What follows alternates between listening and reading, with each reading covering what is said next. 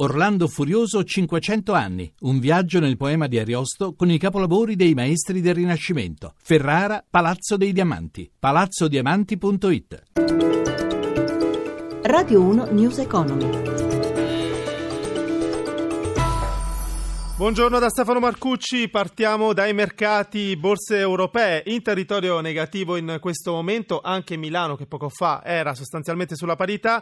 Sentiamo come sta andando la mattinata allora da Marzio Quallino in collegamento da Milano. Marzio. È una giornata all'insegna dell'incertezza in borsa. Gli indici in Europa hanno cambiato più volte segno in attesa di alcuni importanti dati economici che arriveranno nel pomeriggio dagli Stati Uniti. In questo momento Londra meno 0,16, Francoforte meno 0,20, Parigi meno 0,44% è invece in controtendenza, anche se di poco, Milano con l'indice Fuzimiba più 0,07%.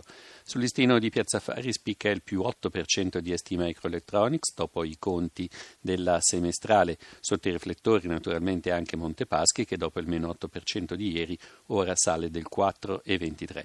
Sul mercato dei titoli di Stato il Tesoro ha collocato tutti i 6 miliardi di euro di bota a 6 mesi, nuovo minimo storico e questa è una buona notizia per il tasso negativo meno 0,295%.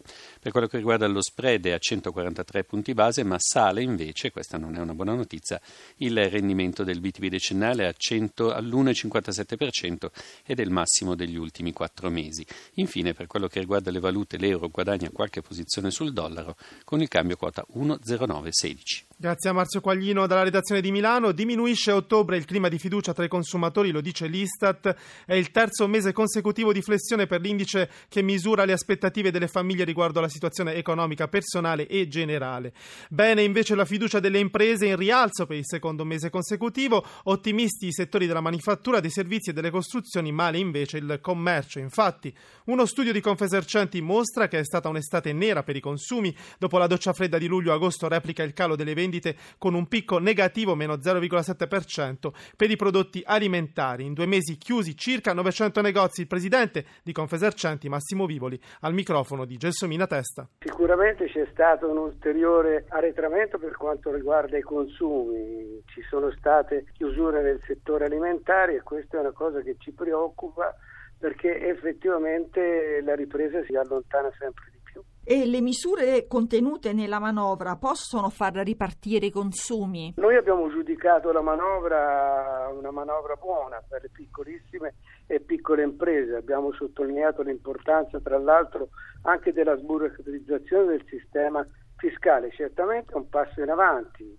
Bisogna avere più coraggio per affrontare la crisi interna del mercato, cercare sicuramente di portare anche una vera riforma fiscale. E come sono andate le imprese molto piccole? Le imprese molto piccole stanno chiudendo sempre, purtroppo soffrono di questa sfiducia che c'è nelle famiglie, c'è forte preoccupazione per il futuro, anche questa lettera che è stata mandata dall'Europa per eh, chiarimenti sulla manovra del governo ci preoccupa anche noi perché chiediamo che sia mantenuto quello che a un certo momento è stato presentato, anzi cercando di fare un ulteriore passo in avanti.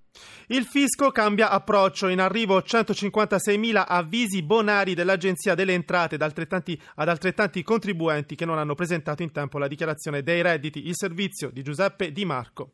L'operazione rientra nella nuova strategia del dialogo inaugurata dal fisco per cambiare il rapporto con i contribuenti. I destinatari sono i 156.000 cittadini che non hanno presentato la dichiarazione dei redditi entro il termine stabilito del 30 settembre. L'avviso consentirà di rimediare entro il 29 dicembre con poco e in alcuni casi senza nessun aggravio. La strategia del dialogo ha già consentito quest'anno di ottenere 70.000 dichiarazioni in più. L'anno scorso mancavano all'appello 220 120.000 dichiarazioni, quest'anno 150.000, merito anche della dichiarazione precompilata con la quale ci si accorge quasi in tempo reale se c'è qualcosa che non va. La procedura, spiega il direttore generale dell'Agenzia delle Entrate, Rossella Orlandi, non ha nulla a che vedere con i controlli, arriva nella fase fisiologica dell'adempimento tributario ed evita che si verifichi una patologia fiscale. News Economy si ferma qui, reagia Stefano Siani da Stefano Marcucci, buon proseguimento su Radio 1. Radio 1 News Economy.